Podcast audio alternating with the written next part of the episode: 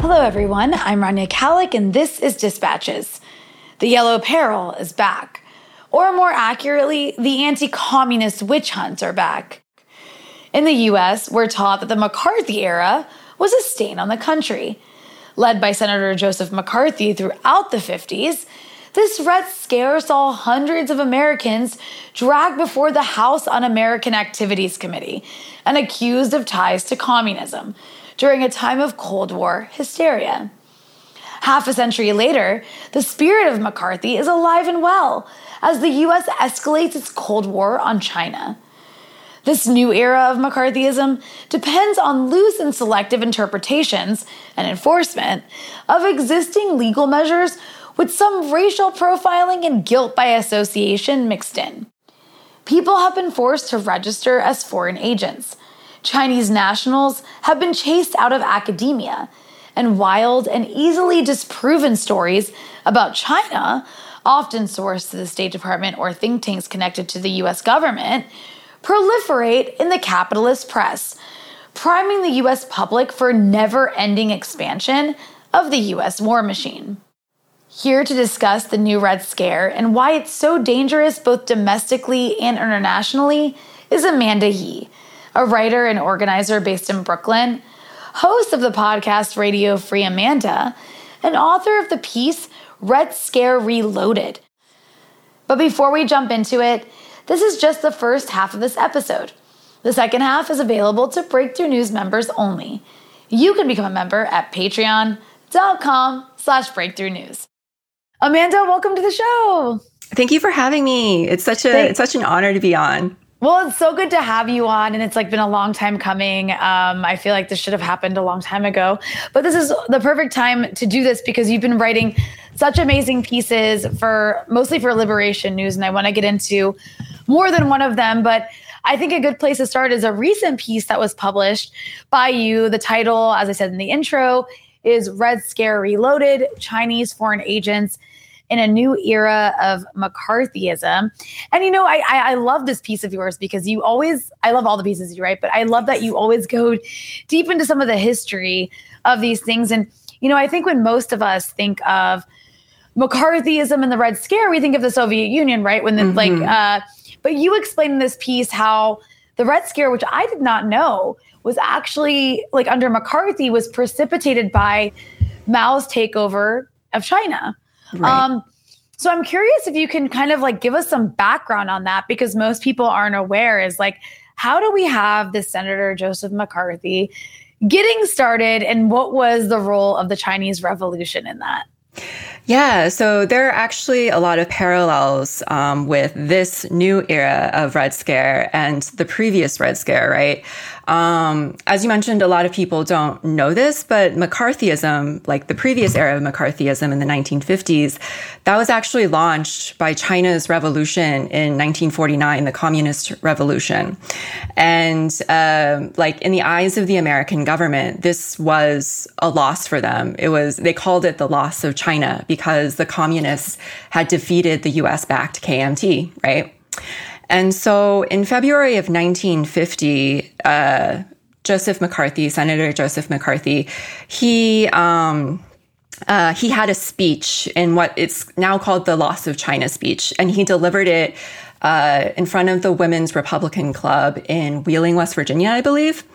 And um, in this speech, he was basically looking for scapegoats within the US government to blame for the US government's so called loss of China, right? And so this speech accused the US State Department of harboring secret communist agents. And, um, you know, there's a quote from the speech that says, like, he says in the speech that he had over 200 names within the State Department alone who were either card carrying members of the Communist Party in the US, or at least they were loyal to the Communist Party. And, you know, one, uh, there's this one uh, excerpt from the speech that I want to read, and it says, Please. One thing to remember in discussing the communists in our government is that we are not dealing with spies who get 30 pieces of silver to steal the blueprints of new weapons. We are dealing with a far more sinister type of activity because it permits the enemy to guide and shape our policy. So this speech really kicked off um, the period of McCarthyism as we know it now, right? And this was a this led to a period where FBI agents would knock on Chinese people's doors, lie to them and try to intimidate them, pressure them to expose one of their families as you know what's known as a paper son um, a paper son is someone who like immigrated here with fraudulent papers um, and that's what it was like in the 50s. It produced this real palpable climate of fear among Chinese Americans.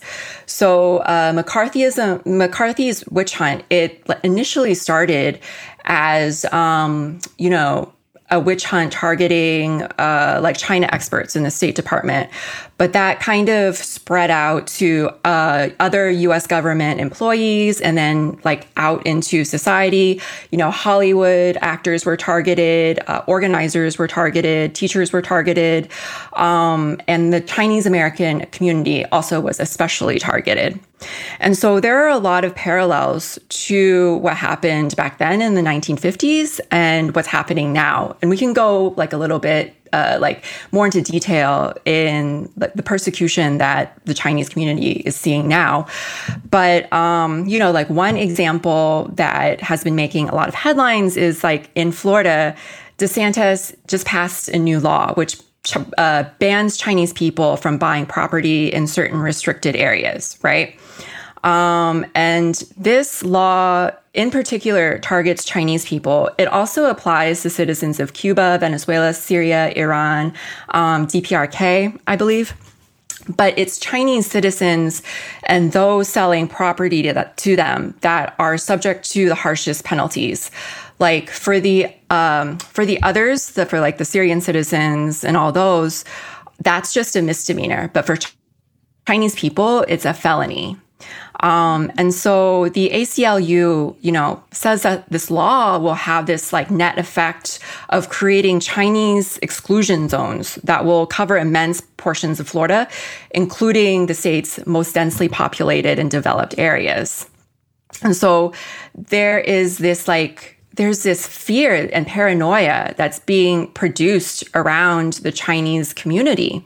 Um, and it's a fear over them being, uh, you know, uh, government infiltrators or spies for the Chinese government that's being pushed by the US government itself.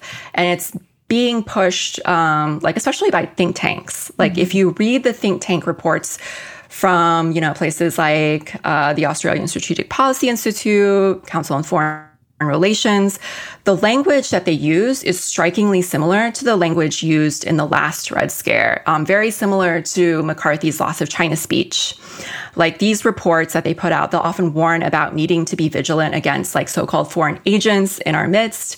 Um, they talk about China's expanding influence operations, and they paint a picture of Chinese agents who co-opt Americans into advancing China's foreign policy agenda and their economic interests. And um, yeah, they often rely on uh, certain mechanisms, certain statutes, like the Foreign Agents Registration Act, which we can talk about in a bit. Um, but yeah, yeah, that, yeah, go ahead.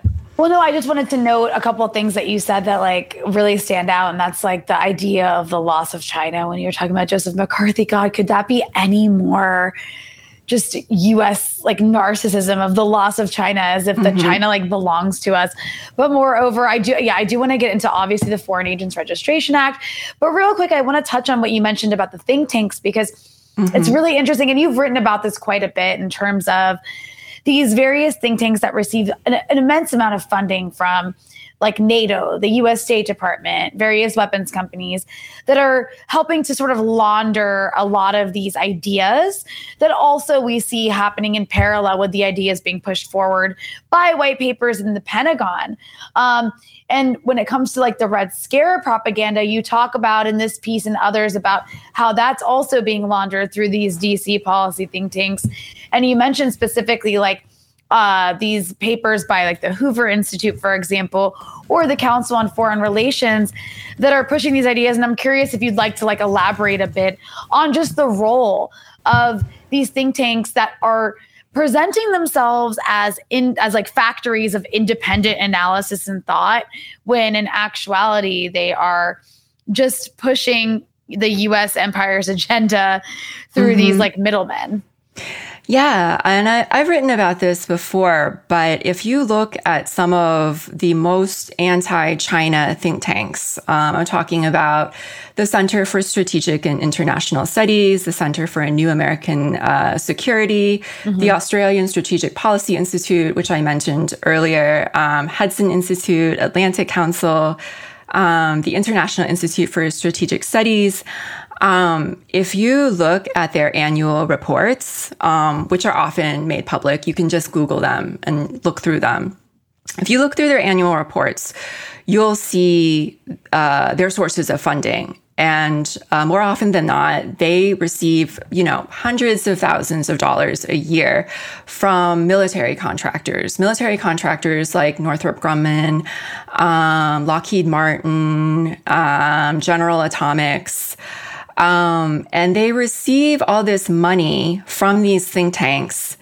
And, you know, they receive all this money and they push a certain agenda regarding not just China, but also like US involvement in Ukraine. They push a certain line in order to uh, create more money for, for these. Uh, for these military contractors, right? Because the military contractors consider uh, these donations to these think tanks as a source of investment. Because if they push like a particular warmongering line on China, or like they push a line that really encourages um, further U.S. involvement in Ukraine, they get to sell more weapons, right? Um, so yeah, so you know there there has been this particular like anti-China rhetoric that's really been popularized within the past few years within the context of this Red Scare that a lot of these think tanks have been responsible for. And these think tanks not only, um, you know, they're read by lawmakers and they influence policy.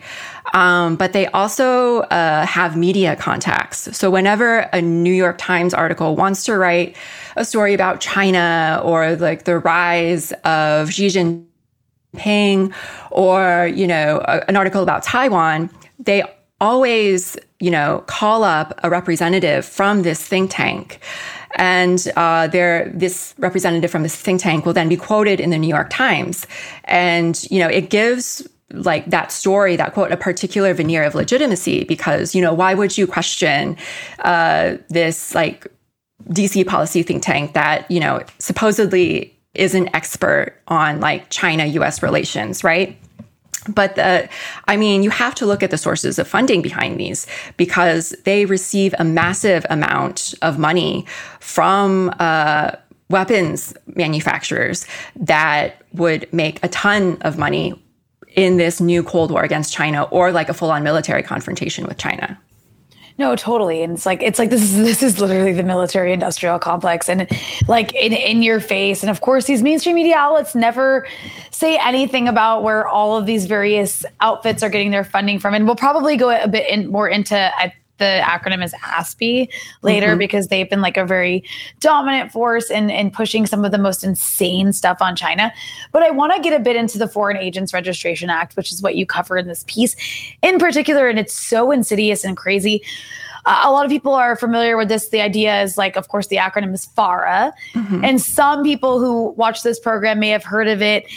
Uh, in like relation to RT getting uh, labeled a foreign agent at some yeah. point in the aftermath of like the Trump administration being elected to power and Russia being blamed for that. But so like let's let's break it down in simplistic forms because of just how like crazy this the way that FAR is being used is and, and and also the potential for it to be used in even more expansionist measures uh, with FARA. But let's start with like, what is the Foreign Registrations Act? And maybe let's begin with some of the history of it.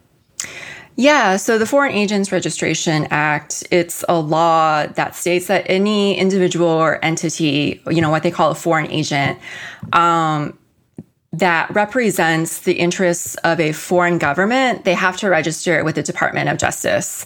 So it's basically a public disclosure statute. Um, and it states if you're working on behalf of or the interests of a foreign government, you need to register with the DOJ and periodically disclose your activities, um, disclose all the finances involved, whether you received money from it, how much. Um, and if you don't do that, if you don't register, then you're subject to prosecution um, by the FBI.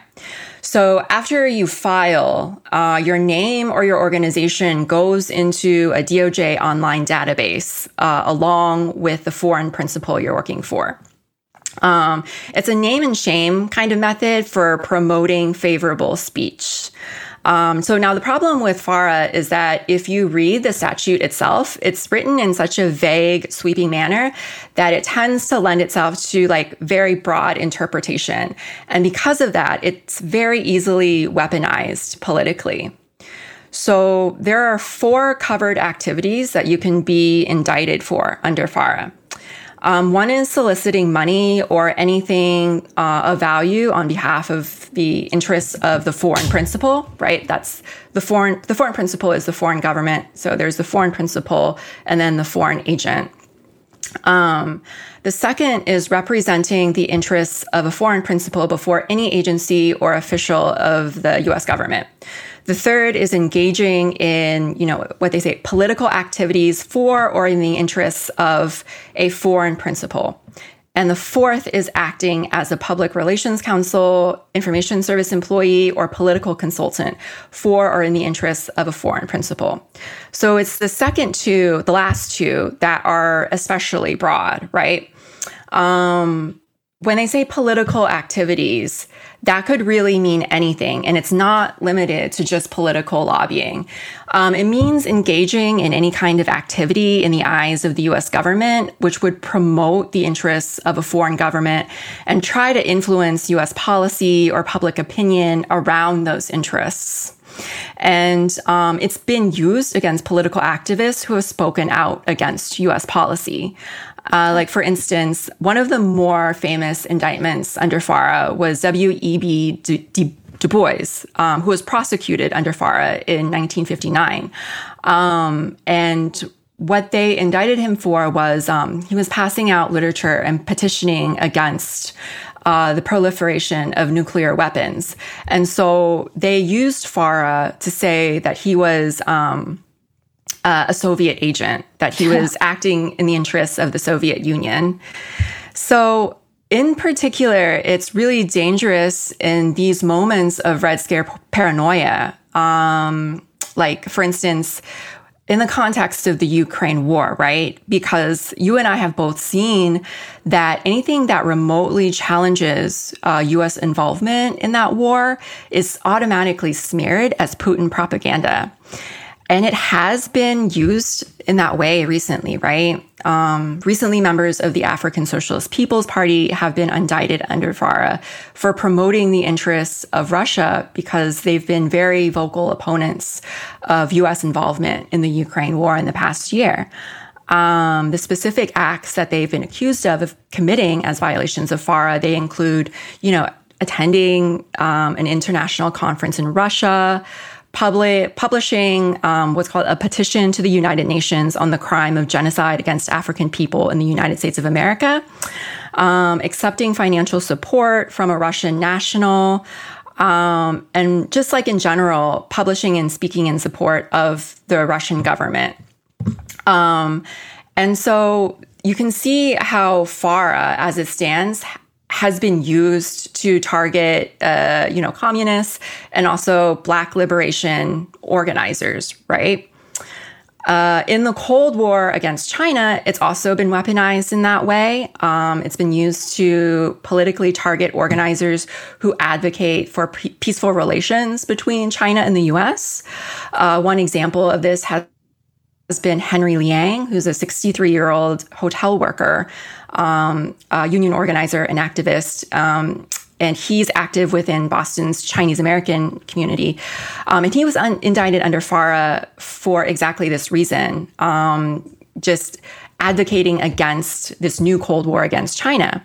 And the, but the DOJ is trying to say he's a foreign agent because he's been, you know, very vocal about US foreign policy.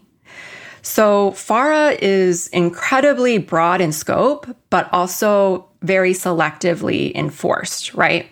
Who does and doesn't count as a foreign agent is entirely political. Like, for instance, AIPAC is one of the biggest and most powerful lobbying groups in the US. Its primary purpose is to make sure that members of Congress promote the interests of Israel. But it's not registered under FARA, and there has never really been a campaign to make it uh, register, uh, make it register under FARA, right? And so you can see how FARA is used as a way of controlling speech, particularly speech that doesn't align with US interests. Um, you mentioned before, like foreign outlets like RT, Sputnik, CGTN, um, a lot of the Chinese state media news stations, they have all been forced to register under FARA. And this is like a tactic on the part of the ruling class, making itself the arbiters of what is and isn't propaganda, right? So FARA, using FARA in marks for news outlets that are based in countries that are enemies of the US, uh, they mark the news coming out of that as propaganda. But at the same time, it legitimizes US corporate media, um, you know, who have been the most uh, like vocal purveyors of a war uh, in of a war against China and then like further U.S. involvement in Ukraine, they legitimize uh, those outlets like the New York Times and Washington Post as arbiters of objective journalism. Yeah. And and you know, like again, the application of far of FARA is really selectively enforced. Like, why isn't the Guardian, BBC News not registered? You know, they're based in the UK. Yeah, no, that's a really good point. I mean, the BBC is literally given money from the the UK government, um, so it's not even just like being based there. And also the point you make about AIPAC. I mean, AIPAC is actually the American Israel Public Affairs mm-hmm. Committee lobbies on behalf of the Israelis. It's not just AIPAC. You also have like Freedom of Defensive Democracy, which is like an insanely right wing. I don't even know if you can really call it a think tank. That's like really a generous label, mm-hmm. but I'll give it to them for a moment completely embedded with the Israeli government, not forced to to register as a foreign agent. I think most people are familiar of the FARA registration as what you mentioned being related to like RT and CGTN. Yeah. But of course, like that application itself is so selective because like other BBC is not forced to like D- D- Deutsche Welle, which is the German funded outlet is not forced to register in this way as well. So it's obviously being incredibly politicized. And then, of course, like it's so insane what you talked about with respect to the African Socialist Party that you mentioned in the past with W.E.B. Du Bois. It just shows like the extent to which this can be used against things that aren't necessarily even funded by a state because at least with RT or CGTN, you could say, okay, yes, this is something that receives funding from a state that is technically like an adversary of the US. And and that's where, you know, I think I I'd really like for you well, one thing I would just do want to note that you mentioned in your piece is this idea of this is the part of the loose interpretation we're talking about, right? Like it's one thing to legitimize or normalize the idea of labeling outlets, certain outlets only that are funded by a state like CGTN or RT. And people are like, okay, fine let it register as a foreign agent. Because I think most progressives, unfortunately, in the global north saw that and were like, okay, whatever. But the language of this is so vague that, as you mentioned in your piece, it also seems like it could include most reporting by journalists in general, because it talks about the idea of anyone who influences US public opinion on a policy issue, even if it's just through factual reporting, if it like uh, if it's something that promotes something that maybe China or Russia would also agree with. And that's mm-hmm. what's also incredibly alarming here because then this gives space to the idea of like, oh, if somebody just tells the truth and the truth happens to in certain align aspect, with what Putin said at right. one point, yeah, yeah, then suddenly you're maybe liable to be forced to register as a foreign agent. And that is what, of course, and again, I don't, I'm not saying I agree with the idea of like RT or CGTN having to register this way, but it's like, it's so much more uh, broad than that in terms of the way it could be applied. I just want to like em- emphasize that point. But, you know, I want to ask you about the significance of Russiagate and the Mueller investigation on the use mm-hmm. of FARA because this is like something like you mentioned, it's been around for a very long time. It's like this kind of obscure law that was used for a period. People forgot about it for a while. And then Russiagate happens, and suddenly we're hearing about it again. So, what was the significance of Russiagate and the Mueller investigation in in the use and proliferation, I should say, of FARA? Yeah. So, you know, going back to the beginning, FARA was created in 1938 as a way to curb Nazi propaganda, right? Um, FARA itself was created as a recommendation by the Special Committee on Un American Activities, which was a precursor to the House Committee on Un American Activities. And that was the committee active during the McCarthyism era that investigated, uh, that investigated people suspecting, suspected of having communist sympathies. Um, it was a very important tool in the last Red Scare period. Um, so FARA was first used to target those spreading Nazi propaganda, um, and then its enforcement uh, pretty quickly declined after World War II. So between 1966 and 2015, 2016, the DOJ only prosecuted seven cases under FARA. But the few uh, indictments seen during the last few decades targeted communists and anti war activists. So in the last few decades, uh, FARA had been pretty much a political weapon against anti war organizations. So they used FARA to go after organizations like the Palestine Information Office, the Irish Northern Aid Committee, and the Committee in Solidarity with the People of El Salvador. So up until the Robert Mueller investigation, FARA was like a very obscure, rarely enforced statute, and most lobbyists never really bothered to register um, because it was never really enforced, and there were no consequences, and they'd rather not like do all that paperwork and do all that checking in, right? So this all changed during the Mueller investigation, which ended up prosecuting two members of Trump's campaign um, campaign staff who allegedly had ties to Russia, right? And so after this happened, um, FARA registrations like skyrocketed because the investigation was such a high profile case. And so the DOJ began to wield it with increasing regularity as a political weapon. So mostly they've been using it uh, against ordinary citizens. And uh, after the um, Mueller investigation, the Trump administration began to use FARA to its own advantage, and it started invoking FARA with increasing regularity as he escalated his trade war with China and as political tensions increased with China. So you can see, like, obviously, this is like a political weapon, right? Because as these, uh, as the Cold War with China is escalating, so are FAR investigations of you know Chinese individuals. Um, then, oh, sorry. Yeah, go ahead. Continue. No, no, I don't mean to interrupt. Please continue. Oh no, no, no. Um, so I was just gonna say, like, um, like a major initiative in 2018 was um, the Department of Justice launched what was known as the China Initiative. It was like a pretty brief campaign, lasted from 2018 to 2022, I want to say. But it was launched to go after uh, and prosecute Chinese nationals living in the US for alleged espionage activities and theft of intellectual property. Um, so before it was officially ended in 2022, it really it was criticized for creating a climate of fear among Asian American communities. Um, but MIT Technology Review, they put out like this really uh, in depth analysis. Um, they looked looked through all of the cases brought uh, in the Ch- in the China initiative, um, and they found that you know there was the China initiative was never like officially defined by the DOJ.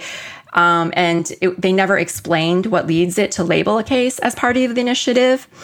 And over the course of the initiative, there was, um, you know, it started, you know, going after so called uh, spies and hackers, Chinese spies and hackers. But as the initiative went on, um, they sort of shifted focus toward academics um, toward targeting what they called research integrity issues. And so they would target academics and researchers, Chinese academics and researchers, for the failure, for something as simple as like the failure to disclose um, a foreign affiliation on a grant related form or like incorrectly filling out um, a grant related form. So most of these cases had little or no obvious connection to national security issues. And speak to the way that like racial profiling plays in these kinds of Red Scare initiatives, 90% of those charged under the initiative were of Chinese descent. So, of the cases involving academics, most of them were dismissed with the defendants accusing the FBI investigators of like misconduct. And some of them have gone, come forward and have said uh, that the FBI agents like straight up lied uh, on their search warrant affidavits. So uh, there were cases um, in the China initiative where um, the people, the defendants were found or they pled guilty. But even those I'm sus- suspicious of because you know I've been involved in police brutality work, and a very common tactic among um, law enforcement, and I'm including FBI here, is that they tend to target vulnerable people, people who like you know aren't American citizens, people who don't speak English that well or don't know the legal system that well. They use these really manipulative tactics to force a confession out of you. So often what they'll do is that they'll lie and they say, We have all this evidence against you. You should plead guilty. That way you'll only get three years in prison rather than 20. And, you know, once they force a confession out of you, that's it. It doesn't matter if you retract it later. Yeah. No, it's yeah. horrible. It's horrible. And then, you know, no, this is like, I mean, I really want people to like let that soak in for a second. The level of racial profiling that went into the this China initiative, which I actually was not familiar with until I read your piece, and it just sounds so horrible. And yes, it did end, and we can talk more about like how the Biden administration has continued a lot of the anti-China stuff that Trump started. I mean, I guess this one did end in 2022, but you do cite like the study, the MIT, like the study that went into like what took place and basically like debunking everything that people were accused of. But Amanda, one other thing you mentioned in this piece that just seems so insane to me, which I also didn't know about, and I'm quoting, is in 2018, the House Committee on Natural Resources brought FARA inquiries against four environmental advocacy organizations. One of these organizations was the Natural Resources Defense Council, which the committee accused of, quote, aiding China's perception management efforts with regard to environmental protections in ways that may be detrimental to the United States. And this sounds hilarious because it's so it just sounds ridiculous, but also is like quite scary as well because now you're talking about going after environmental org- organizations on top of the racial profiling against individuals. I'm curious if you can talk about that as well. Yeah, I mean the the way that FARA has been used has been so broad. Um, if you read, you know, some of the interviews with people who have been indicted under FARA and maybe like their cases were dismissed later, they will say that, you know, I've read things where like they said the FBI just made things up, that the FBI used intimidation tactics to, uh, you know, gather all this evidence, um, and they were intimidating. That the FBI was intimidating like themselves and their family members, or you know, the main witness or the main accuser um, that, that went to the FBI. Uh, you know, they had some sort of um, you know, uh, what do you call it? They had like some sort of disagreement with uh, the person who was accused, and they use this as like a sort of revenge, right? So oftentimes, uh, you know, the evidence brought against these people is so flimsy, and because the statute is written in such a broad sweeping way it can be it really it really easily lends itself to political weaponization and you know like a lot of the FARA cases have been dismissed but you know there's been like sort of a media frenzy around these people who are being accused of Chinese spies And, you know, the stories around these, it's not, it doesn't really matter if it's true or not. It's just that what really matters is the circulation itself. Um, it it like lends itself to this cold war narrative of scaring people into believing that you know there are chinese spies among us. Um, and it you know dehumanizes chinese people and it preps people for a war with china.